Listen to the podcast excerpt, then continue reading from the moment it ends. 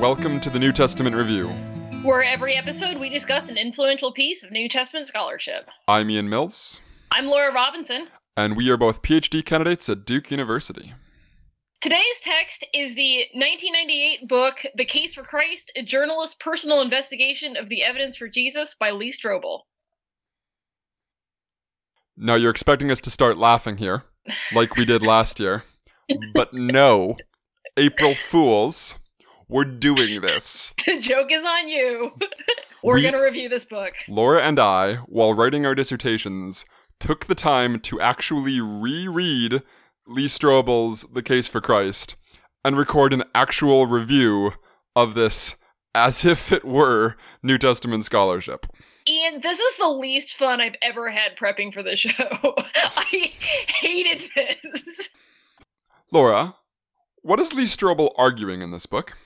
Lee Strobel is arguing that the Gospels are historically reliable, that Jesus was God, and that you should become a Christian in light of the the data he provides. Strobel gives several interviews with people he represents as experts and premier scholars on the relevant topics, and from these builds what he calls a case for Christ. That is, that Jesus was God, died, rose again, and you, dear reader, should accept him as your personal Lord and Savior. And like I'm not even mad about the conclusion. I think you can be a Christian and still find this very frustrating. Laura and I have discussed this in our Q&A episode, our mailbag episode, but we're both practicing Christians. We go to different churches now, but but Laura is literally married to a pastor, and I'm Mhm. married to a pastor's daughter and have lots of pastors in my extended family. I got both my master's degrees at Wheaton College. Yeah. You know, I I and I was honestly really surprised how irritated this book made me. I was really expecting this book to be basically uh, on the conservative end of acceptable. Dear listener, it was not. Um, no. Right. That's what that's kind of what I came to this book expecting to find. Yeah. So we're going to work through this book. We're not obviously going to cover everything because it's sort of a shotgun approach, and he he discusses three or four topics a page sometimes. Um, Right. But we're going to try to represent some of the most important claims. But first, we want to talk about the sort of quasi autobiographical and like fundamentally really deceptive presentation of the whole Yeah. narrative. Yeah, this was my biggest problem with the whole book. Like, this is the thing that has the least to do with my historical training, but this is the part that I found the most ex- upsetting. Lee Strobel, he tells us in the very beginning of the book, in the introduction, that his wife first became a Christian. He was very skeptical, and then he became a Christian. He specifies that this happened in 1981, and he says that he did this as a result of his investigations into the historical truths of Christianity. This book was written in 1998. So we already have a huge gap between the conversion and the production of this actual book. Whatever you're going to call the investigation that he went through in 1981 to become a Christian, it's not the investigation that's in this book. Most of the people he interviews were not active scholars in the 70s and 80s, but he actually seems to deliberately claim repeatedly that he was a skeptic when he was doing these interviews. He over and Yeah. over again throughout the interviews, he represents himself as the skeptic. He says he doesn't he's not sure he quite buys this. And he he glances at Blomberg with an air of incredulity and things like that. He says he decides he needs to confront the Jesus seminar itself head on. And so he goes and interviews Greg Boyd. He doesn't go and interview a member of the Jesus seminar. He goes and interviews a pastor who's written popular works against the Jesus seminar. And in the interview, he represents himself as the skeptic, as the person who doesn't believe. But, mind you, Lee Strobel, who is our apparent stand in for the Jesus seminar, has been a pastor in Illinois for 10 years at this point. Yeah. It's as if we are supposed to buy that this 10 year pastor, Lee Strobel, is the skeptic. It is pervasive through these interviews and incredibly deceptive. Um, he pretends he's seeking out best experts in the field, that he is going to s- confront the evidence for and against the faith, and goes and interviews exclusively the most conservative members of the guild and a handful of explicit Christian apologists. F- far from interviewing a member of the Jesus Seminar or going and talking to Bart Ehrman or John Dominic Crossan or someone like that, he goes and talks to Craig Blomberg, who has said in interviews that before he takes on any project, the only question he asks himself is how can he use this as an argument in favor of Christianity? The, the biggest issue with this book is this book is not what it says it is. This book says that it is a critical investigation into the historical claims of Christianity as that were enough to win over a skeptic. That's just that, that that is not true. And the way in which Strobel's biography as a convert from atheism to Christianity is deployed is inherently deceptive. And I actually think there's some very good evidence for this in the reception history of this book. And this book has a film adaptation, which follows the book quite closely in presenting the investigative process that Strobel goes through as being the cause of his conversion. But they set the interviews in the late 70s, which is when Strobel actually did become a Christian. But that's not when these interviews took place.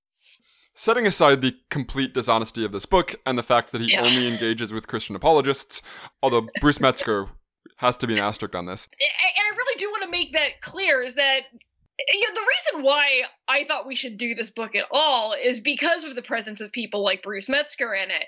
Bruce Metzger actually was probably the best text critic in the 90s that you could have talked to, but he remains a striking exception in this book, not the rule. And even then, Metzger's work is, I, I think, misapplied. Unquestionably, the way Strobel frames yeah. his interview with Metzger is deceptive. Let's start with the first interview in this book the interview with Craig Blomberg, which is on the historical reliability of the Gospels and the area that Laura and I are both most qualified to discuss.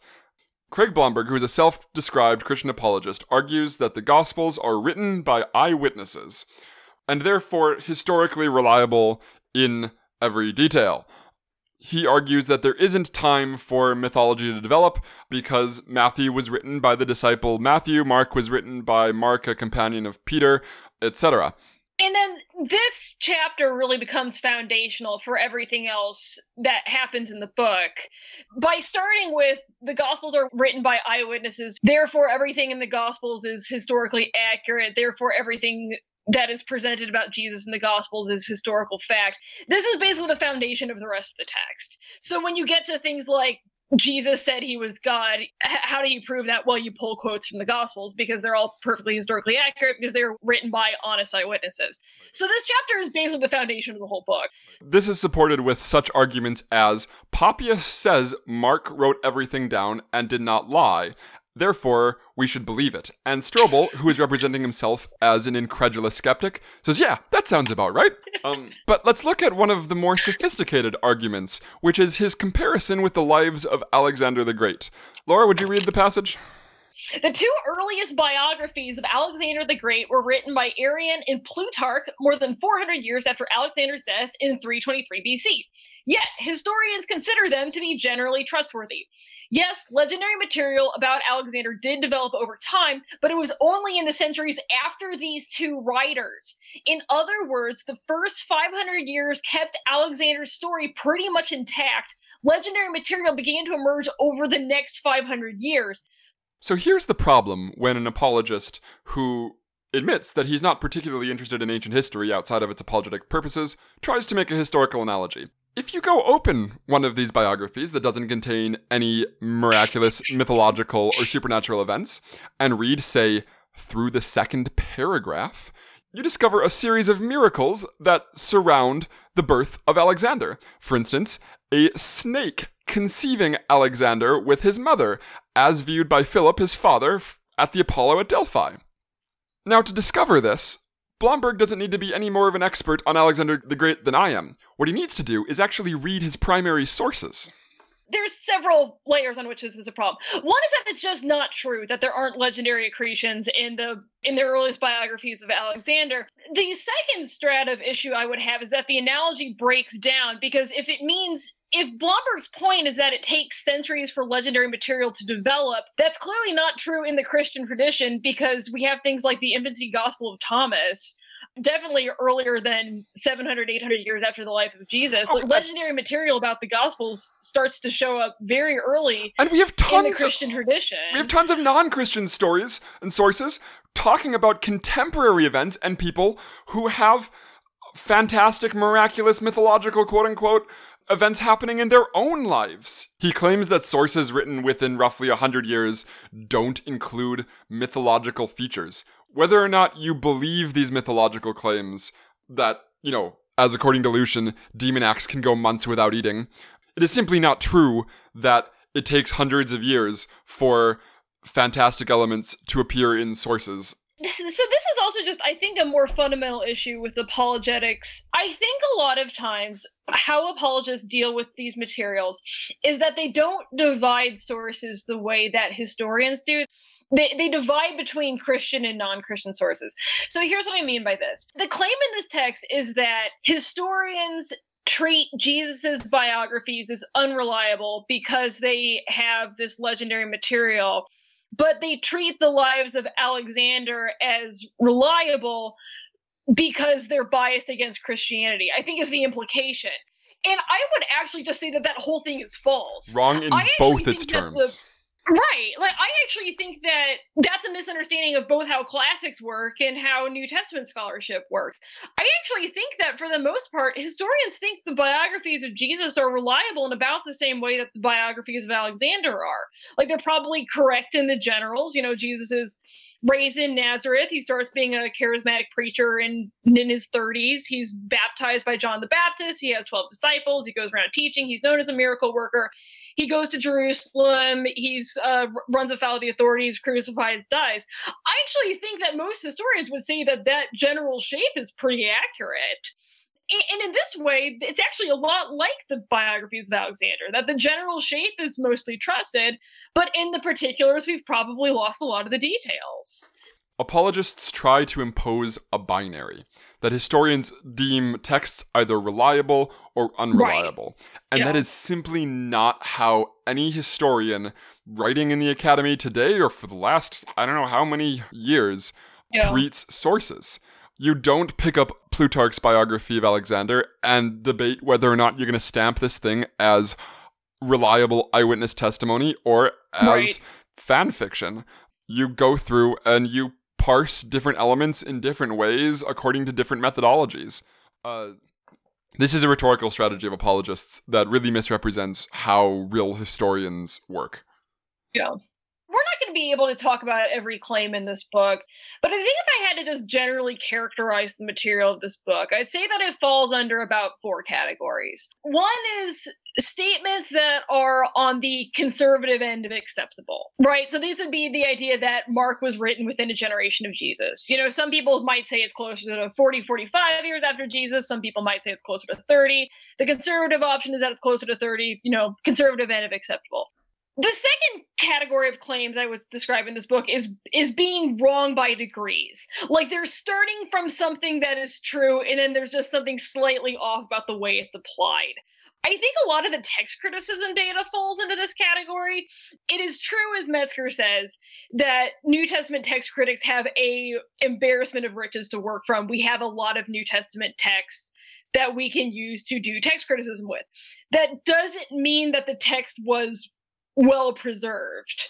Or, and this might be slipping into your third category, but Strobel implies by that that we should trust the the content of the text because it was reliably preserved.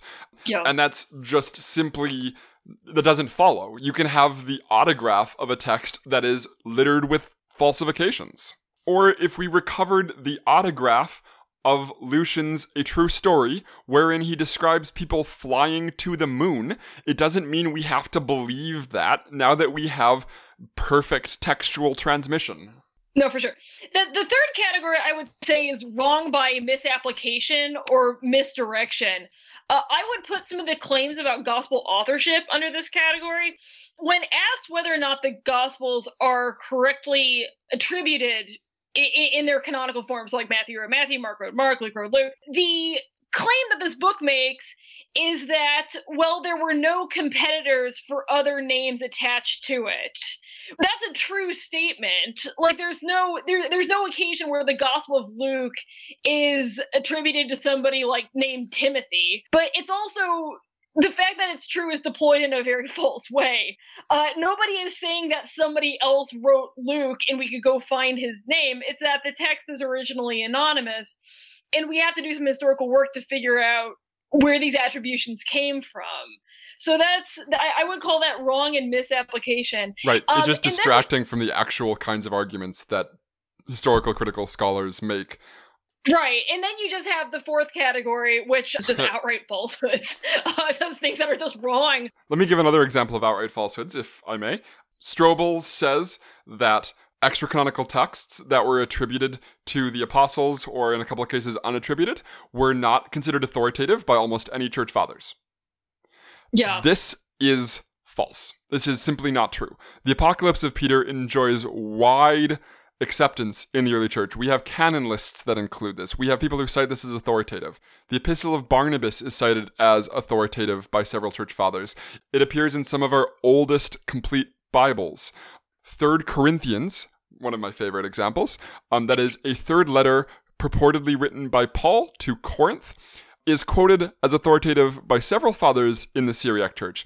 And Ephraim says, Ephraim, a major church father, says only the heretics deny that Third Corinthians was written by Paul. And they do Yeah. this because it condemns their heresy.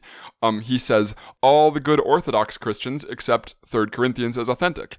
The Diatessaron, which is not attributed to anyone, but some early Syriac church fathers attributed it to Jesus, is used liturgically until the 4th or 5th century, at which point it is removed from the churches. Strobel's claim is false.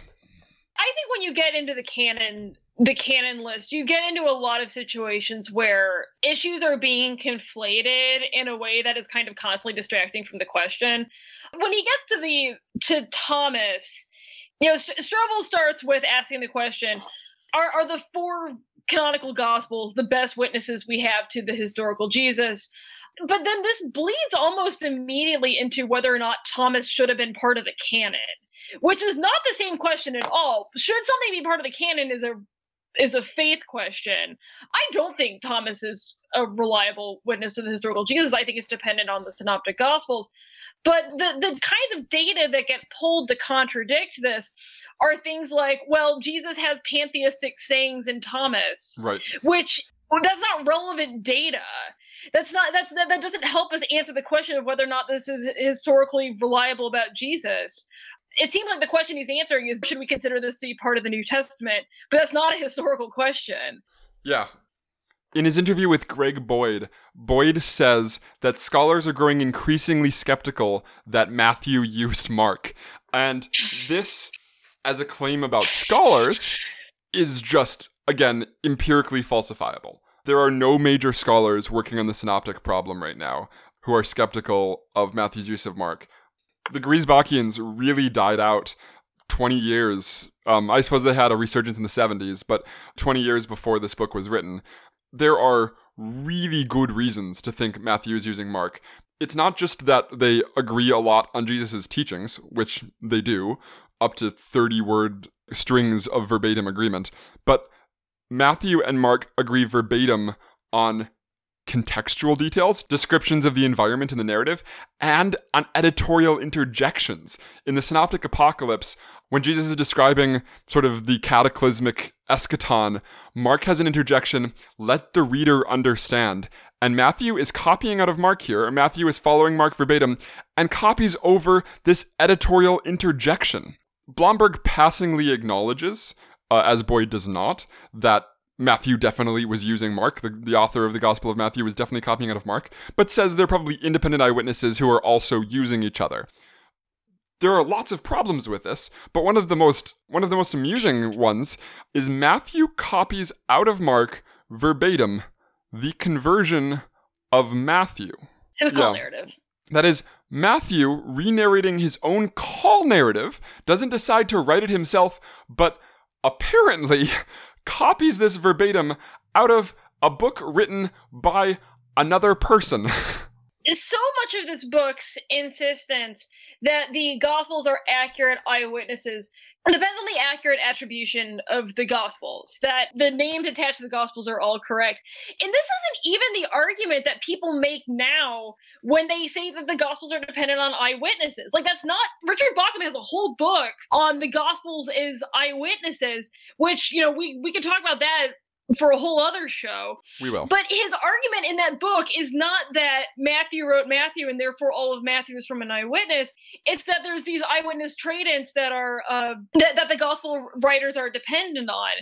It's not even like the scholarly case for an eyewitness testimony to Jesus, which is baffling because he, he, doesn't even get into the question of the fact that Matthew's name changes, which seems like relevant information to talk about. That brings up one of my favorite examples. One of the arguments Blomberg uses is that if gospel authors were picking and choosing and making stuff up and rewriting stuff, they would have omitted embarrassing things about Jesus um, from their gospels. And his two examples are in Mark 6, where Jesus is unable to heal because of their faith, and Jesus' words on the cross being, Why have you forsaken me? Now, his point is if gospel authors were exercising theologically motivated creativity, they probably would have omitted or changed this. But he doesn't mention that when Matthew and Luke come along and rewrite these two stories, they do exactly that. Neither Matthew nor Luke repeat that Jesus could not heal. Matthew has Jesus choose not to heal, he would do no miracles, and Luke cuts it out entirely. Similarly, when Luke comes to describe Jesus' final words on the cross, he doesn't, in fact, include this purportedly embarrassing material, but has him quote a different psalm um, Into your hands I commit my spirit. That is, gospel authors in the canon do exactly what Blomberg says gospel authors don't do. Yeah. You know, I, I think part of the issue with this book is that it goes to show even the significant gap between apologetics and conservative scholarship. Because this book is not an accurate representation of conservative scholarship.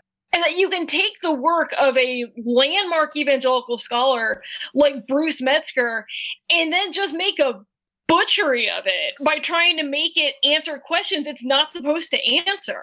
By getting irritated at this book, we are not expressing contempt for scholarship done by conservatives or scholarships done by evangelicals.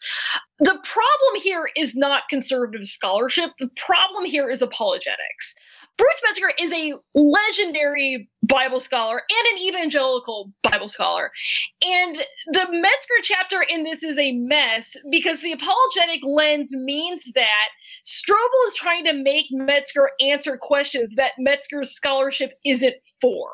Strobel and some of the apologists he interviews are starting with their conclusions and going and looking through scholarship, trying to find ways to make it support what they already believe. And sadly, if you talk to some apologists who sometimes represent themselves as scholars, they will say this is what every scholar does. And I really think that's actually and genuinely sad. That is, it seems to me that these scholars have never had the experience of having an idea, believing something, having an argument, and going and digging through the scholarship and discovering that they were exactly wrong. The discovering yeah. that the evidence, in fact, points in another direction. Like several of my favorite papers I've written, I started arguing the opposite conclusion and ended up flipping on it or you know, changing directions entirely. Um, and note, I'm not disavowing that people come in with all sorts of commitments and positionality and interests, but what Strobel and Blomberg do is he has they have a conclusion and they go and try to find historical data that they think will support their conclusions. And in doing so, they woefully misrepresent not only the sources, but in the cases of like the Metzger chapter, they misrepresent the scholars they are trying to instrumentalize in service of their apologetic ends. One thing I would really like Christians who are interested in history to understand is that history is normally ambiguous. Historians work with a lot of ambiguity. And the problem with this book is that it is arguing for rigid certainty against other forms of rigid certainty. So the the question of the reliability of the gospels is atheists say the gospels are totally unreliable and completely fiction, but we're here to show that history shows they're completely reliable. And that's that's not where historians come in. Historians neither argue that the gospels are completely inaccurate or that they're totally a- accurate. It's that, you know, historians say that the gospels were written way too late to say anything true about Jesus, but we're here to say that they were written 20 years after Jesus died. Again, the reality is probably somewhere in the middle. They're neither so late that they're useless, and they're neither so early that they're hot off the press headlines. The reality is probably somewhere in the middle. And, and I think that this this is something that I think is really lost in apologetics that there is always this insistence that if the opposite extreme is not true, then it, if one extreme is not true, then the opposite extreme must be true. And that's just not how history works. Our podcast is dedicated to covering influential works of New Testament scholarship. This book is influential. It is not New Testament scholarship, but we've decided to cover it anyways, partly as an April Fool's joke.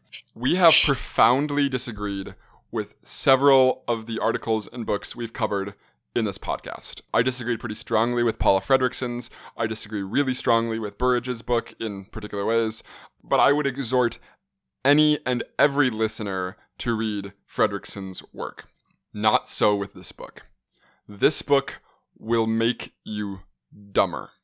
No matter how much you already know about the New Testament and New Testament scholarship, you will almost certainly know less by the time you finish this book. It is profoundly deceptive and misrepresenting not only the sources, but also the state of New Testament scholarship and even the positions of other New Testament scholars. So, this is a Blomberg quote from the first chapter. There are plenty of stories of scholars in the New Testament field who have not been Christians, yet through their studying of these very issues have come to faith in Christ. Um, I have never heard a story like that. And I'll tell you why. It's because people don't get into New Testament studies because they hate the New Testament. There's no reason to spend your whole life studying this thing for peanuts and no job security unless you really care about it. So most people who come to this who come to this field do so because they love the New Testament. And a lot of them do so because of their religious background or their current religious practice. And this book plays Christians off against the academy in a way that is fundamentally dishonest. To clarify, Laura and I work with, are friends with, the whole spectrum of New Testament scholarship we have colleagues and dear friends who are atheists, who are Catholic priests, who are evangelicals, who are practicing Jews, practicing Hindus, and all varieties of the agnostic in the middle. But, like Laura said, almost everyone comes to this out of a real, genuine interest for the book. And I also have never met a single person who converted to Christianity through the academic study of the New Testament. I've met people whose faiths have changed in a variety of ways. I've met people who've lost their faith. And I've met people who are still practicing the same faith they grew up in. That doesn't mean it's never happened. But Strobel's story, as we've pointed out, is deceptive. He is pretending to be the skeptic, the incredulous, uh, questioning. In one place, he says that he's worried that the faith of the people he's interviewing might color the representation of the quote unquote facts. If that's what you're concerned about, why do you interview exclusively people who've published apologetics? Strobel misrepresents his own story and doesn't give us any examples of the same thing happening for other people. And I suspect, in part, that's because there really aren't many examples if you want to read great scholarship by Christians and see faith and New Testament scholarship working in hand in hand, there are so many great scholars to read that aren't this book. Read stuff by Richard Hays. Read Dale Allison. Read Karen Jobes. Read Susan Eastman. Read Richard Bauckham.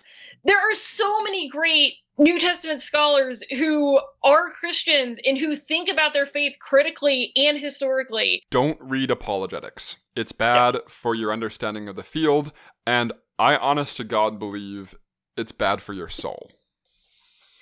Happy April Fools, everyone. Happy April. Got pretty serious there at the end. Laura and I are recording not in a close quartered sound booth, but in our respective homes as we stay quarantined from the coronavirus. It sounds like we'll be doing this for a while longer, but we'll um we're still gonna be here. Someday Laura and I are gonna get jobs, whether as a barista or as a professor, and we'll probably at that point be living in different states, and we both still plan to keep doing this podcast, so we probably yeah. should get used to recording in distance. No, absolutely. It's a drag right now, but we'll figure it out. All right. Good to see you, Laura. All right, good to see you. I